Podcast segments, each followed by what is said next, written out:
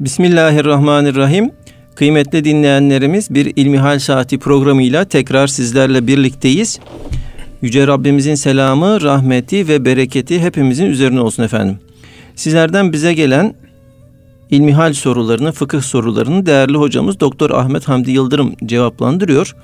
Muhterem hocam ilk sorumuz şöyle. Dinleyicimiz diyor ki üreticiden tedarikçiye oradan da perakende, perakendeciye ya da direkt üreticiden perakendeciye gelen bir malı perakendeciden alıp üstüne kendi kar payımızı koyarak satmak caiz midir? Örneğin ben bir telefonu ülkeye getirip kendi mağazasında satan perakendeciden alıp piyasa fiyatı civarında internetten satsam günah işlemiş olur muyum? Çünkü benim müşteriye satacağım telefonu müşterinin araştırarak benim aldığım mağazadan alma şansı var. Ama ben ona daha pahalıya satmış olacağım o mağazadan alıp internette piyasa fiyatına sattığım zaman diyor. İkinci bir durumda sermaye eksikliğimden dolayı o telefonu almadan satışa koysam, satılınca hemen gidip mağazadan alıp kargo ile yollasam yine günah işlemiş olur muyum? Buradaki amacım telefonu satamazsam elimde kalma olasılığını, olasılığını engellemek diyor. Elhamdülillah Rabbil Alemin ve salatu ve selamu ala Resulina Muhammedin ve ala alihi ve sahbihi ecmain. Tabi ticaret e, çok önemli başlıklardan bir tanesi. Öncelikli olarak kardeşimizin böyle bir hassasiyet taşıyor olması e, önemli. Bu noktada kendilerini tebrik ediyorum, takdir ediyorum. Şimdi e, dinimiz, şeriatımız üretici ile tüketici arasında bir takım tekellerin oluşmasına, tirüslerin oluşmasına e, çok ciddi tedbirler almak suretiyle engel koymaya çalışıyor. Burada temel prensip Allahu alem hem üreticinin korunması hem de fiyatlara lüzumsuz müdahalenin önüne geçilmesidir. Bu yönüyle de tüketici de korunmuş olmaktadır. Birçok hadisi şerif var. Efendimiz Aleyhisselatü Vesselam üreticinin pazara girmesine engel olmayın anlamına gelecek olan birçok hadisi söz konusu. Yani köylü üretimi yapan kişi şehre inip gelip direkt pazarda kendisi satış yapabilmeli. Yolda üreticiyi karşılayayım. Efendim sen zahmet etme ver bana ben domateslerini satarım. Türünden bir e, alışverişi hadisler uygun görmezler. Yani burada idari bir yasaklama değil de hani e, tüccarın gidip de bir ön alarak yani oradan malı ucuza alması. Şimdi tüccar e, üreticiye köyüne gidip tarlasından malı alabilir. Ama üretici şehre kadar gelmeye niyetlenmiş, malını yüklenmiş. Onun şehirde, pazarda bizzat kendisinin satış yapmasına idarenin mani olmaması gerekir. Böyle bir niyetle köyünden çıkmış olan üreticiyi de yolda tüccarın çevirip sen buraya giremezsin, sen malını bize sat, biz piyasada satalım, pazarda satalım türünden bir işlem yapması da doğru bir şey olmaz. Hatta ya işte e, zorlamadan bana satarsan yorulmazsın türünden bir şey de doğru olmaz. Niye? Üretici pazara gelecek, bakacak sağda solda fiyatlara. Ona göre kendisi de bir etiket koyacak ve o malı orada satmaya çalışacak. Böylelikle hem üretici malını daha yüksek bir fiyata satma imkanı bulacak hem de tüketici bizzat üreticiden almak suretiyle arada başkalarının, simsarların, komisyoncuların, efendim kabzı malların e, müdahalesi oluşmamış olacak. Fakat e, bugünün şartlarına bunu uyarladığımızda insanlar artık e, sanal ortamda, internet ortamında çok rahat bir şekilde köylerinde ürettikleri bir şeyi satabiliyorlar. Böyle olunca da e, insanların üreticiye ulaşmalarının önünde bir engel kalmamış oluyor. Üretici istediği gibi malını istediği ortamda pazarlama imkanına sahip bugün. Buna ilave olarak da e, insanlar sanal ortamda, internet ortamında alışveriş yaptıklarında kendileriyle ilgilenecek olan bir muhatap arayışı içerisine giriyorlar. Eğer siz bir güven terkin etmişseniz e, direkt üreticiden almak yerine sizden almayı tercih ediyor. Bu da e, satıcının güven terkin edip etmemesiyle alakalı bir durum. Dinimiz kar marjı diye bir marjdan bahsetmez. Yani aldığın malı 100 liraya aldın 110 liraya satacaksın. %10, %20, %30, %40 böyle bir marjdan bahsetmez. Burada belirleyici olan piyasa fiyatlarıdır. Bazı şeylerin piyasada fiyatları nettir. Bazı şeylerin de net değildir. Bu yönüyle eğer piyasada net olan bir şey varsa onu piyasa fiyatıyla satmak durumundayız. Piyasa fiyatının artı 10 artı e, eksi 10 malına göre bazen e, artı 5 eksi 5 altına üstüne e, satmalar normal marjlar olarak değerlendirilir. Siz bir malı hediye de almış olabilirsiniz. Hibe olarak da size gelmiş olabilir. Hiç bedel ödemeden size geldi diye bunu bedava vermeniz gerekmiyor. Piyasada kaça satılıyorsa, neye satılıyorsa 3 aşağı 5 yukarı ona satmanız gerekiyor. Burada en temel belirleyici unsur kendin için istediğini kardeşin için de isteyeceksin. Yani sen bir malı satarken e, nasıl aldanmak istemezsen karşı taraftan alırken de onun e, aldanmayacağı bir fiyat vereceksin. Yine sen nasıl bir mal satın alırken e, ucuza almak istersin, aldatılmamak istersin. Karşıdan birine de bir mal satarken aynı şekilde onu kendi yerine veya kendini onun yerine koyarak bir e, alışveriş hukuku oluşturmak esastır. Ma mafi e, burada bir kardeşimiz e, toptancısından ucuz alıp para kendi fiyatıyla internet üzerinden satış yapabilir mi? Yapabilir. Bunda bir sakınca görünmüyor benim anladığım kadarıyla. Eğer farklı bir e, yönü Ama yoksa. Ama bu soruda şöyle diyor hocam.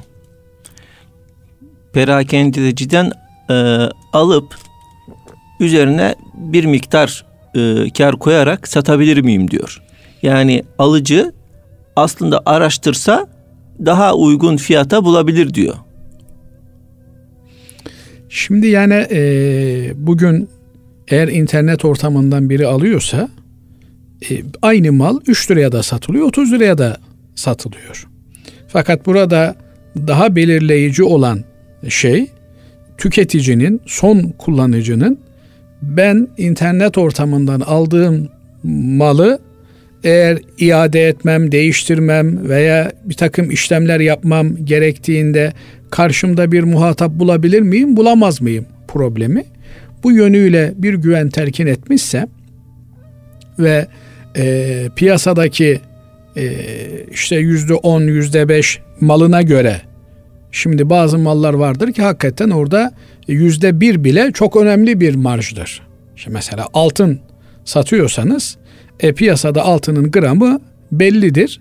Hadi binde bir aşağı yukarı belki oynar ama e, yüzde bir yüzde iki oynamaz altında. Ama e, başka bir şey satıyorsanız e, orada e, mesela ikinci el bir şey satıyorsanız bunun bir sabit fiyatı da yoktur. Tabii. E, dolayısıyla bu gibi noktalarda eğer bir kimse e, piyasada bir malın 3 liraya da satıldığı, 10 liraya da satıldığı söz konusuysa ortalama bir fiyatla bu malı satabilir. Bundan sonra işin hizmet boyutuyla alakalı durum söz konusudur. Burada da tabi yani bundan daha ucuza bulamazsınız. Bulabileceğiniz en ucuz, en kelepir, en bilmem ne türünden eğer bir yalan beyan varsa o ayrı bir mesele. Ama Benim malım bu. Ben malımın e, satış öncesi, satış sonrası her türlü e, garantisini size veriyorum diye bir hizmet sunuyorsa bu hizmetin bedelini de buna ilave eder. Bunda bir problem yok. Diğer sorusuna gelince kardeşimizin ben internete işte e, söz gelimi bir malı e, satışa koyuyorum ama o mal benim depomda yok. Bu tabi e, bizim çok ciddi bir e, yasağımız ile alakalı mesele. Hazreti Peygamber aleyhissalatü vesselam Efendimiz La tebi'a ma leysa indek buyuruyor. Yani elinde olmayan şeyi satma. Bu işte sanal ekonomi dedikleri yani karşılığı olmayan e, ekonominin de önüne geçmeyi hedefliyor. Şimdi insanlar e, ortada bir mal yok. Ben sana satmışım, sen öbürüne satmışsın, öbürü öbürüne satmış. Olmayan bir malı 10 kişiye, 15 kişiye böyle satmışlar. Nitekim 2008'deki Amerika'da ortaya çıkan mortgage krizinin temelinde de böyle işlemler vardı. Karşılığı olmayan malların yani gerçekliği olmayan malların satışı söz konusuydu. Ee, bu çok büyük bir risk meydana getiriyor. Fakat eğer siz bir e, firma ile anlaşmışsanız onun mallarını satmak üzere ve o e, firmanın elinde bu mal olduğu sürece ondan tedarik edip satabilecek durumda iseniz burada e, onunla olan anlaşmanız bu malı kendi deponuzda varmış anlamına getirir. Öyle bir durumda inşallah bir problem, bir sıkıntı olmaz. Ee, burada tabi temel problemlerden bir tanesi e, risk üstlenmek, ticaret risk üstlenmek anlamına geliyor. Bu kardeşimiz diyor ki yani ben diyor malı alsam diyor kendi depoma koysam diyor belki satamayacağım diyor. Satamadığım malı daha sonra ne yapacağım? Zararını çekeceğim. Böyle de olsa e, talepten sonra bunu satın alması e, ve satın aldıktan sonra da son tüketiciye ulaştırması o onun adına bir eylem, bir risk anlamına gelir. E, böyle bir durumda da bunu ticarete konu etmesinde bir sıkıntı olmaz inşallah. Yani e, son olarak dediğinizden e, bunun yapılabileceğini anlıyorum hocam. Evet yapabilir. Yani nihayetinde eğer tedarikçiyle anlaşmışsa evet. ondan tedarik edip bunu e, son anlaşmadıysa hocam kimseye anlaşmadıysa tabi burada e, muhataralı bir durum söz konusudur. Evet. Yani ben sizden e, söz gelimi işte bir telefon satın alıyorum. Sizde o telefon yok. Ben size parasını vermişim. Siz e, ondan sonra telefonun arayışına giriyorsunuz. Adam evet. satmadı size. Ne yapacaksınız o zaman? Dönüp diyeceksiniz ki ya işte tedariğimizde yokmuş bu. Bu e, tabii çok ciddi bir problem evet. meydana getirir.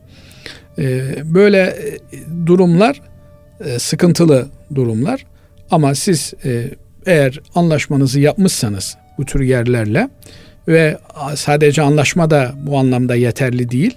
Bir e, program üzerinden de irtibata geçmeniz gerekir. Yani nasıl irtibata geçmeniz gerekir? Ee, internet üzerinden sizden alışveriş yapılıp para ödendiğinde otomatik olarak tedarikçi firmanın da onu e, paketleyip size veya sizin gösterdiğiniz adrese e, göndermesi icap eder. Evet. Allah razı olsun.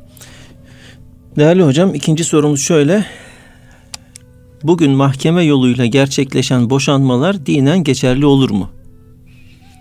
Şimdi e, Cenab-ı Allah e, evlenmeyi insanlığın, insan neslinin devamı için emrediyor. Yani bunun anlamı herkes evlenecek, evlenmek farzdır değil ama e, kimse evlenmezse o zaman e, mecburi evlilik bile söz konusu olur.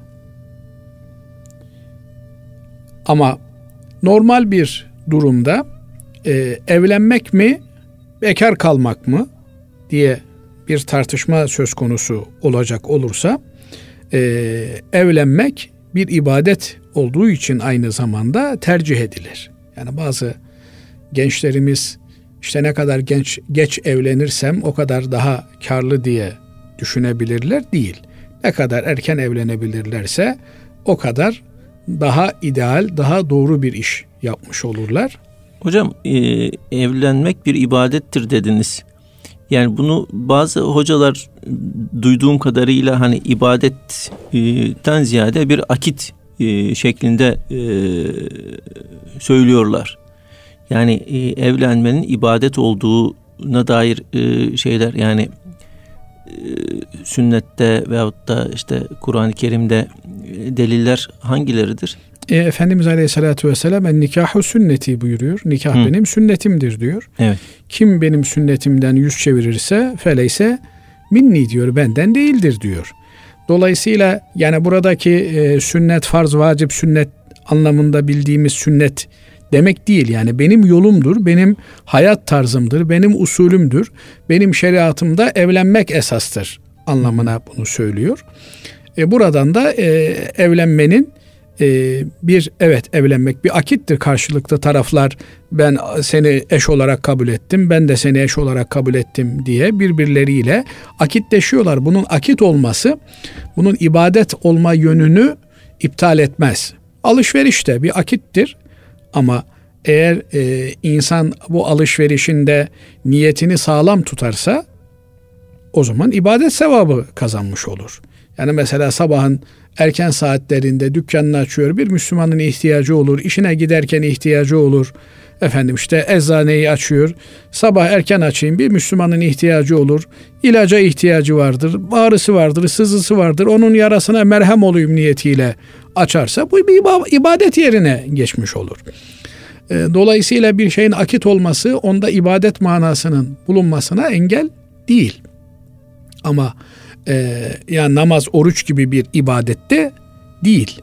Ancak şunu da unutmamak gerekiyor ki e, insan ihtiyaçlarını meşru yollarla karşılaması Allah'ın emri olduğu için Allah'ın emrini yerine getirmek bir ibadettir. Nikah da bu anlamda, e, evlilikte bu anlamda ibadet manası taşıyan bir eylemdir, bir akittir. Fakat e, insanlar birbirleriyle bazen uyuşamayabilirler. İki iyi insan birbiriyle anlaşmazlığa düşebilir. Evet her ne kadar iki iyi insan kavga etmez, bir iyi bir kötü insan kavga etmez denilse de bazen olabilir. Yani fıtratlar birbirleriyle uyuşmaya bilir. Böyle durumlarda da e, çözüm evliliğin sonlandırılmasıdır. Tarafların başkalarıyla e, bir evlilik sürecine girmeleri ve e, mutluluğu tabiri caizse aralım, aramalarıdır. Fakat evliliği sonlandırmayı e, gerektiren meşru sebepler olduğu gibi e, gayri meşru sebepler de vardır. Yani düşünün karı koca iyi geçiniyorlar e, bir tanesi e, can benim canım sıkıldı biraz ara verelim. Niçin ara vereceğiz? İşte ne bileyim benim canım sıkıldı. Ben biraz kendi başımı dinlemek istiyorum türünden bir e, düşünceyle ortaya çıkarsa bu karşı tarafa zulüm olmuş olur, haksızlık olmuş olur. Ee, Cenab-ı Allah hiçbir şekilde zulme razı değildir bu yönüyle e, meşru bir mazeret olmaksızın hem erkek tarafından hem kadın tarafından meşru geçerli bir mazeret olmaksızın bir e, evliliği sonlandırmak veya sonlandırılmasını talep etmek, mahkemeye vermek e, problemli bir durumdur. Yani Allah katında sorumluluğu doğuracak bir durumdur.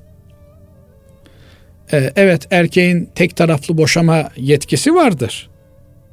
Yani ben artık e, evliliği devam ettirmek istemiyorum diyerek hanımını boşayabilir.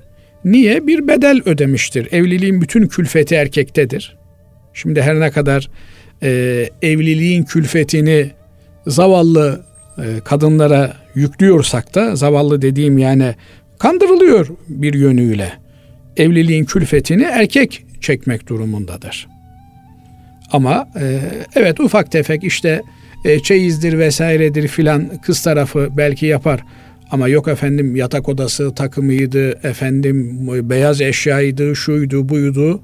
Bunları e, yapması gereken evi dayayıp döşeyip e, içerisine sultan gelecek şekilde yani bir hatun gelecek şekilde e, donatmak erkeğin vazifesidir. Bu yönüyle de bütün mali külfeti erkek yüklendiği için onun tek taraflı beyanıyla evlilik sonlandırılabilir.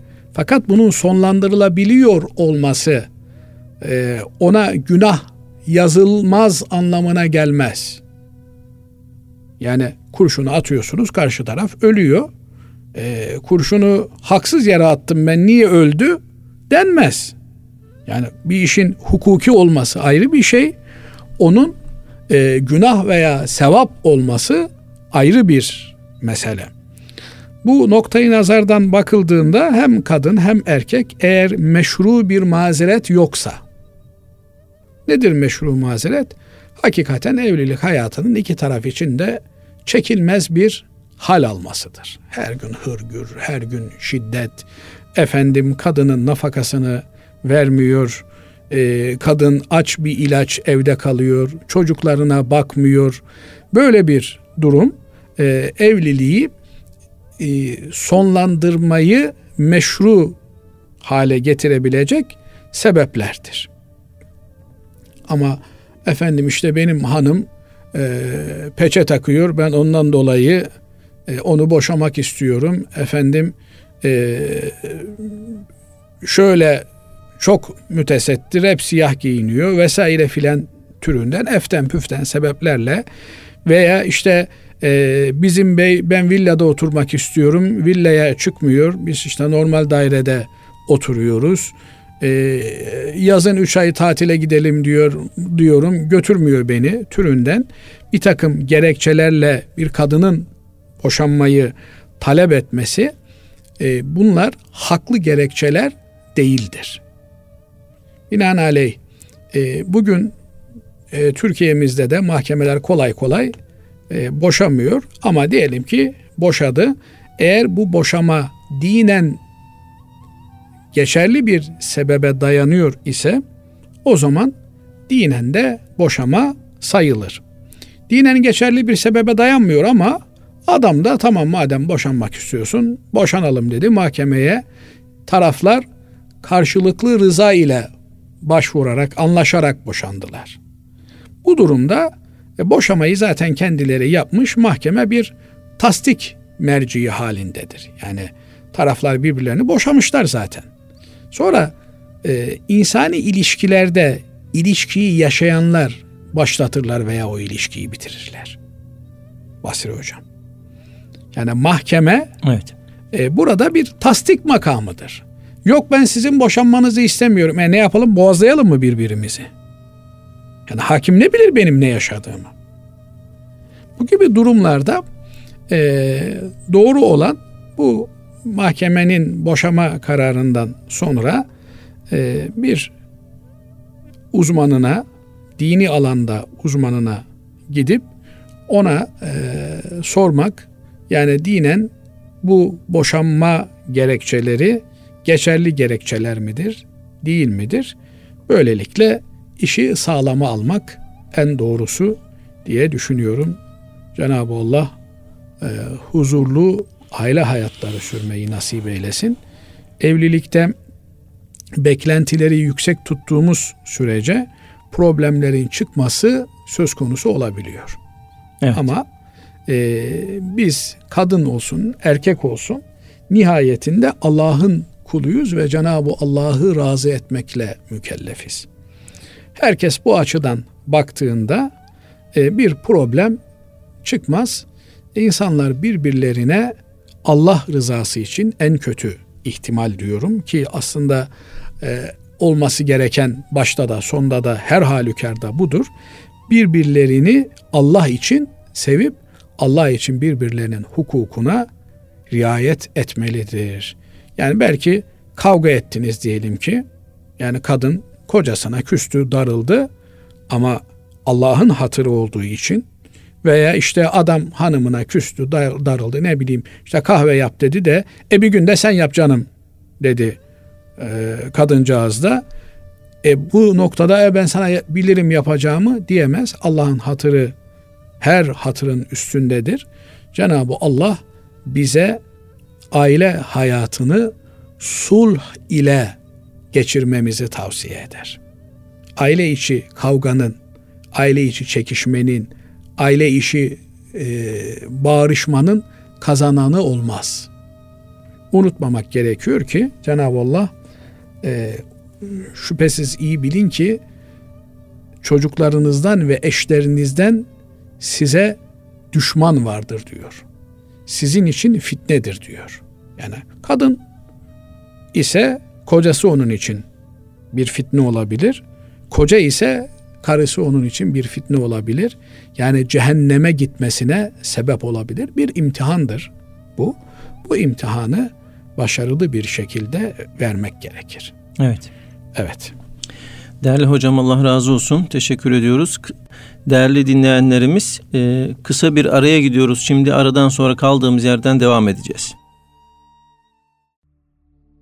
Kıymetli dinleyenlerimiz İlmihal Saati programımıza kaldığımız yerden devam ediyoruz. Sizlerden bize gelen soruları değerli hocamız Doktor Ahmet Hamdi Yıldırım cevaplandırıyor. Muhterem hocam dinleyicimiz şöyle yazmış bize. Diyor ki tıbbın giderek daha da ilerlemesi insanın ecelini etkiliyor mu? Şimdi ecel nedir? Ee, sorusu çok zor bir soru. Efendimiz Aleyhisselatü Vesselam bir takım güzel işlerin, bir takım salih amellerin insanın ecelini, ömrünü uzatacağını söylüyor. Ecelini değil, ömrünü uzatacağını söylüyor. Buyuruyor ki Efendimiz Aleyhisselatü Vesselam kim ömrünün uzun olmasını isterse fel yasıl rahime akrabasını gözetsin der. Yani akrabalık bağlarını sağlam tutsun buyurur. Buna göre kim e, ömrünün uzun olmasını arzu ediyorsa akrabalarıyla işte ana babasından başlar kardeşleri, amcası, dayısı, halası, yengesi, teyzesi neyse kimse akrabaları onlarla e, akrabalık bağını sağlam bir şekilde koruyup devam ettirmesi gerekir. Bu hadisi şerifi alimlerimiz anlamaya çalışırken nasıl demişler yani insanın ömrü nasıl uzar? Bazı alimlerimiz demişler ki burada uzamaktan maksat insanın ömrü bereketlenir. Şimdi ekonomide de e, maksimum fayda dedikleri bir şey var. Yani bir insan e, bir şeyin zirve noktada yararını elde eder. Böylelikle ömrünü bereketli olarak geçirir, dolu dolu geçirir. Kısa zamanda çok işler yapar. Bu onun ömrünün bereketli olması, ömrünün uzaması anlamına gelir. Ki bir insan işte 50 e, yılda diyelim ki e, bir yazarsa bir kitap yazmış, öbürü 5 yılda 10 bin kitap yazmış. Baktığın zaman ömrün verimine, ürüne baktığın zaman e, biri daha kısa zamanda daha fazla ürün elde etmiş. Bunu böyle izah etmişler.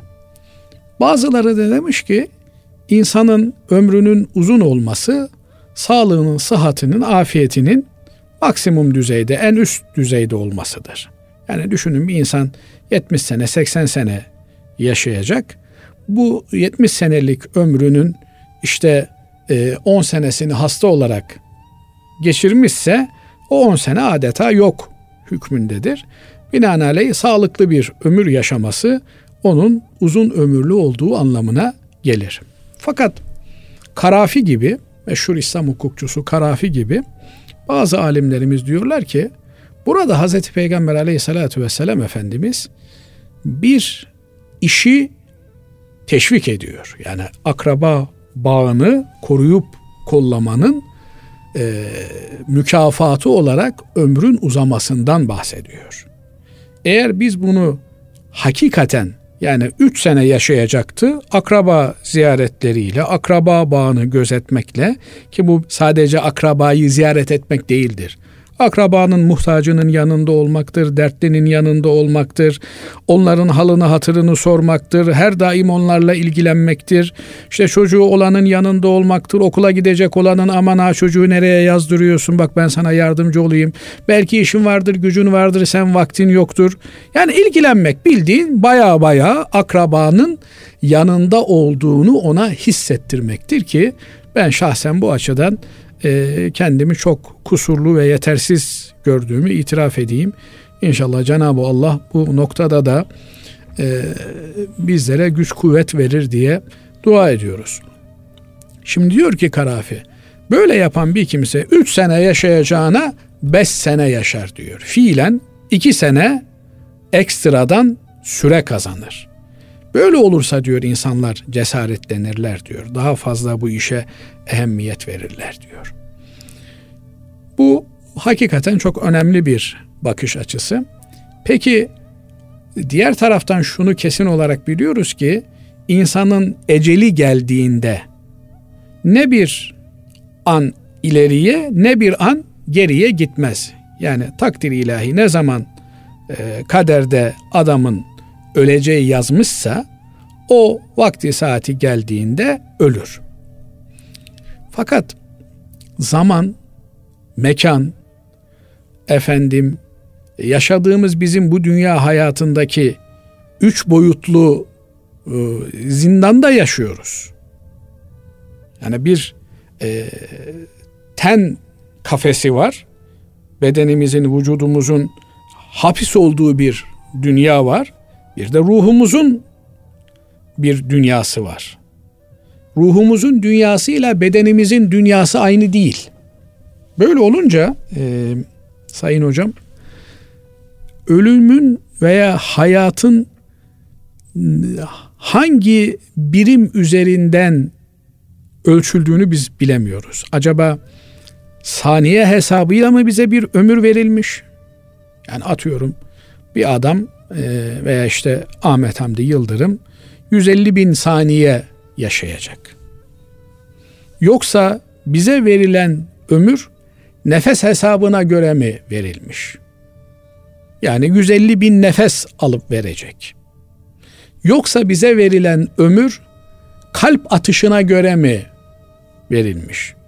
İşte dakikada e, 90 atan var, 120 atan var, 60 atan var. Neye göre verilmiş? Yoksa bize verilen ömür rızkımıza göre mi verilmiş? Yani bu adam şu rızkı tükettikten sonra ölecek. Eğer öyleyse e çok yiyenler erken gidecekler. Hakikaten de bakıyorsun çok yiyenler erken gidiyor.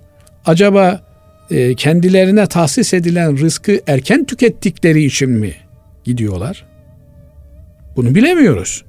Veya işte e, aşırı kilolardan dolayı nefes alma problemi yaşıyorlar. Normalde e, bir dakikada alınacak nefesi bu zavallılar benim gibiler yani efendim 40 saniyede alıyorlar. Erken nefeslerini tüketiyorlar.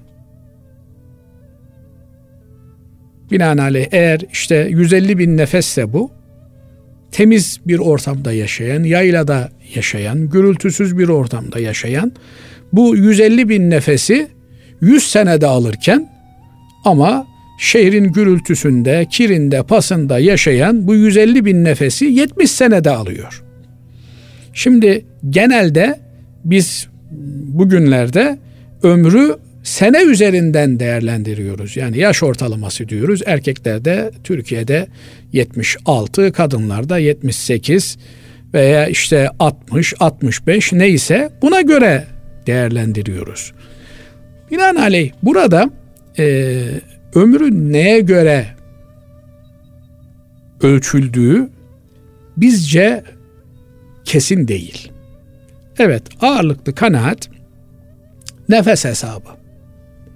Aldığın verdiğin nefes. Binaenaleyh eğer bu nefesi e, kaliteli alıyorsan, uzun uzadıya alıyorsan o zaman daha çok dakika hesabına göre yaşamış olursun. Yoksa nefes olarak yine aynı nefesi yaşıyorsun.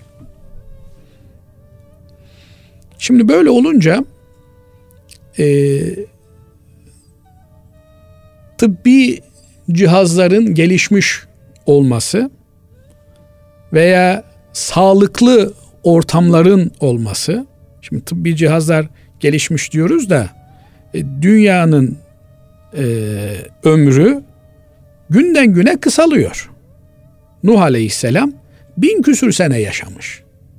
Yani Nuh Aleyhisselam'ın zamanında tıp çok ilerideydi de e, şey mi oluyordu? Yok. Tıp bugünkü modern dediğimiz dünyanın, bugünkü dünyanın bize yaptığı tahribatın yüzde birini bile düzeltebilecek durumda değil. Yani tıp önce kendi hatalarının kefaretini, günahlarının cezasını ödesin. Yani her sene işte deniyor ki Amerika'da e, şu kadar bin insan tıbbi hatalardan dolayı ölüyor. Ama herkes tabi e, kendi zaviyesinden bakınca biz şu kadar insanın iyileşmesine vesile olduk, sebep olduk vesaire filan deniyor. Hasılı kelam e, elbette kaliteli yaşam imkanlarının, hayat imkanlarının artması insanların e, zaman olarak göreceli olarak yani hayatlarının uzadığı anlamına gelebilir. Burada tabi yine e, istatistiklere bakınca istatistikleri nereden okuduğunuza göre de durum değişiyor. Yani eskiden bir adamın 12 tane çocuğu oluyordu. 11 tane oluyordu, 10 tane oluyordu. En garibanının 5-6 tane oluyordu. E bunlardan bir tanesi, iki tanesi üst üste doğumlar neticesinde e, vefat ediyordu. Onlar istatistikte tabi biri 100 sene yaşamış, biri e, doğduğu zaman 3 gün sonra ölmüş diyelim, 4 gün sonra ölmüş. Ortalama ne oluyor? 50 seneye düşüyor. E, burada e, çocuk ölümlerinin nispeten önüne geçilmiş olması ki bunun da işte artık doğurganlık oranı kadın başına e, 2 virgül bilmem kaça kadar düşmüş ülkemizde. Bu da ciddi bir e, nüfus açısından risk teşkil ediyor. Bunlara baktığınızda e, haritayı net olarak okuyabilmek kolay değil. Ama şunu biliyoruz, insan ömrü gittikçe kısalıyor. Nitekim hadis-i şeriflere baktığımızda e, Efendimiz Aleyhisselatü Vesselam e, ümmetime verilen bir takım e, sevaplar onların geçmiş ümmetlerin e, uzun yaşamaları sebebiyle elde ettikleri mükafatları almalarına sebep olacak. Böylelikle aradaki açığı kapatacaklar. Şimdi bir hikaye anlatılır menkıbe kitaplarında geçer. Ee, Musa aleyhisselam bir kadıncağızı görmüş ağlıyormuş. Hayırdır niye bu kadar feryat figan ağlıyorsun deyince evladımı genç yaşta kaybettim demiş. Kaç yaşındaydı demiş. 300 yaşındaydı demiş. Yani 300 yaşında vefat etmiş evladını genç yaşta kaybettim diyor. Ya diyor ahir zaman ümmetinin yaş ortalaması 70 olacak diyor. Kadıncağız diyor ki Allah Allah diyor. Öyle bir şey olduğunda diyor herhalde diyor onlar diyor bir çadıra geçer sabah akşam namaz kılarlar diyor. Yani bina yapmaya, arsa almaya, inşaat yapmaya ne gerek var? 70 senelik ömür göz açıp kapıncaya kadar gider. Binaenaleyh bu noktada çok fazla e, ömür meselesine takılmamak lazım. 100 sene ömrün de olsa, 1000 sene ömrün de olsa bunun nihayeti ölüm olduğu için. Asıl mesele ölümden sonra başlayacak olan hayatımızın yani biz ona ölüm diyoruz ama o ebedi hayata giriş, giriş vizesi. Ölmeden kimseyi almıyorlar öbür tarafa. O ebedi hayatta sevdiklerimizle beraber olabilecek miyiz? Onun da müsaade ederseniz müjdesini Cenab-ı Allah veriyor. Söyleyelim. Estağfirullah. Vellezine amenu vettabaathum zurriyetuhum bi imanin. Elhakna bihim zurriyetahum. İman edenler, ve iman ile zürriyetlerinden kendilerine tabi olanlar. Onları bir araya getireceğiz, buluşturacağız diyor Cenab-ı Allah. Yani diyelim ki bizim dedelerimizden, atalarımızdan biri imanla, bütün tabi en temel şart imanla bu dünyadan yakayı kurtarabilmek. Allah'a imanla bu dünyadan yakayı kurtarabildikten sonra eğer aşağıda veya yukarıda yani üst soy veya alt soy bir tane yüksek mertebeye gelmiş kimse varsa bütün akrabayı, taallukatı toplayacak. Yani mesela e, Allah bütün ümmeti Muhammed'e nasip eylesin, bize de nasip eylesin inşallah. İnşallah. Amin. Cenab-ı Allah cennetiyle müşerref kılarsa Basri hocam diyecek ki ya Rabbi diyecek benim çoluğum çocuğum nerede? Denilecek ki işte onların ameli senin bulunduğun bu mertebeye yükselmelerine yeterli gelmedi. Ya Rabbi diyecek ben çalıştıklarımı çoluk çocuğum için çalışmış kazanmıştım. Yani sadece biriktirdiğimiz maddiyat değil o basit bir şey. Hatta lüzumsuz bir şey. Asıl bir ananın babanın evladına bırakacağı miras manevi mirastır. Ben onlar için çalıştım. E onlar burada olmayınca benim burada ağzımın tadı olmaz deyince o zürriyetinden iman etmiş olanları Cenab-ı Allah bir araya getirecek. İnşallah. Binaenaleyh e, bir ayeti kerimede cennetlikler oturmuşlar böyle konuşuyorlar. Ya sen ne yaptın da cennete geldin diye. Hani bir yere devre mülke gidersin de oturursun orada işte konuşursun. Hikayelerini anlatırsın ya. Bu dünya bir devre mülk. Devrediyor habire. Ama asıl yurt, asıl vatan ahiret. Cennet inşallah. Diyecekler ki inna kunna fi ehlina müşfikin. Biz çoluğumuzun, çocuğumuzun akibeti için tir tir titriyorduk. Ya bunlar namaz kılacaklar mı? Aman bu kızım benim örtünebilecek mi? Bunlar hayırlı, iyi, güzel bir evlilik yapabilecekler mi? Ee, evliliklerinden gelecek olan zürriyet namazında, niyazında bir zürriyet olacak mı? Her şeyde namazı öncelerdik. Tir tir titrerdik çoluk çocuğumuzla ilgili. Yani okula veriyorum ama bu okulda namazını kılabilecek mi bu çocuk? Bu çocuğu evlendiriyorum ama evliliğinde eşiyle beraber huzurlu bir şekilde namaz kılabilecekler mi? E bu korkuyu taşıyınca فَوَقَانَ اللّٰهُ مِنْ عَذَابِ semum Cenab-ı Allah bizi diyor semum azabından, cehennem azabından korudu diyor.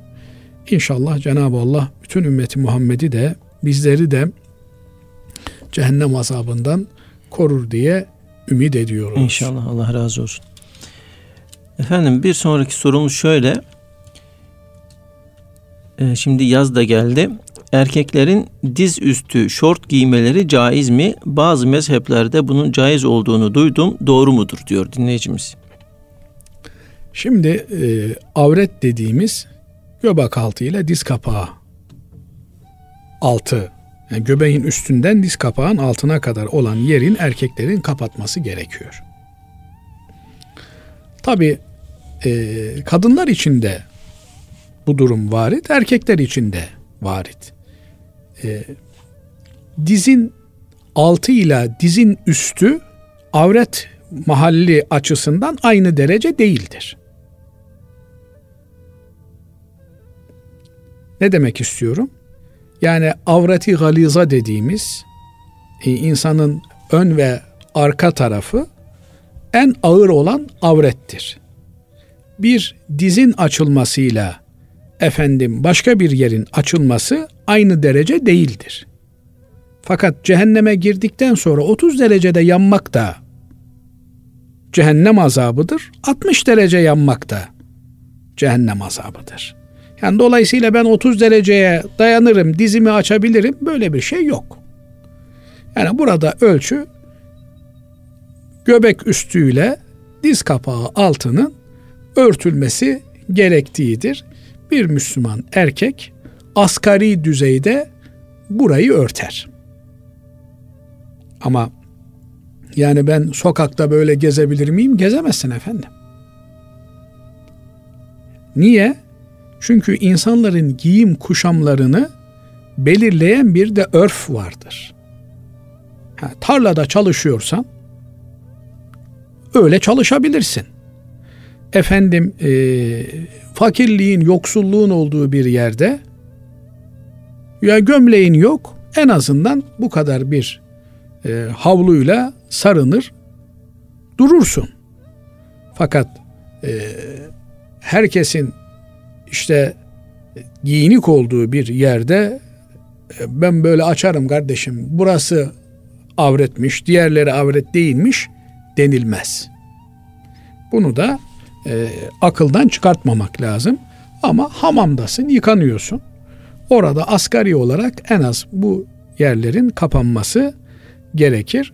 Efendim filan öyle demiş, feşmakan böyle demiş türünden şeyler e, bizim uymamız gereken veya uyduğumuzda kurtarabileceğimiz şeyler değildir. Biz hangi mezhebe tabi isek, hangi mezhebe uyuyorsak onun ne dediği bizim için önemli. He, diğer mezhepler önemsiz mi? Haşa. Onlar da bizim için önemli. Bir zaruret durumu söz konusu olursa, bir ihtiyaç söz konusu olursa o zaman e, onlara da müracaat edilir. Şöyle ki yani 30 e, santim boyunda avretini örtecek bir havlu buldun. Bir bez buldun. E bunu aşağı mı örteyim, yukarıya mı örteyim? E yukarıya örtersin. Ama bolluğun içerisindeyken efendim yok orada şöyle de bir laf varmış, burada da böyle bir laf varmış denilmez. Evet. Allah razı olsun kıymetli hocam. Değerli dinleyenlerimiz bir İlmihal Saati programının daha sonuna ermiş bulunuyoruz. Efendim hepinizi Allah'a emanet ediyoruz. Hoşçakalın.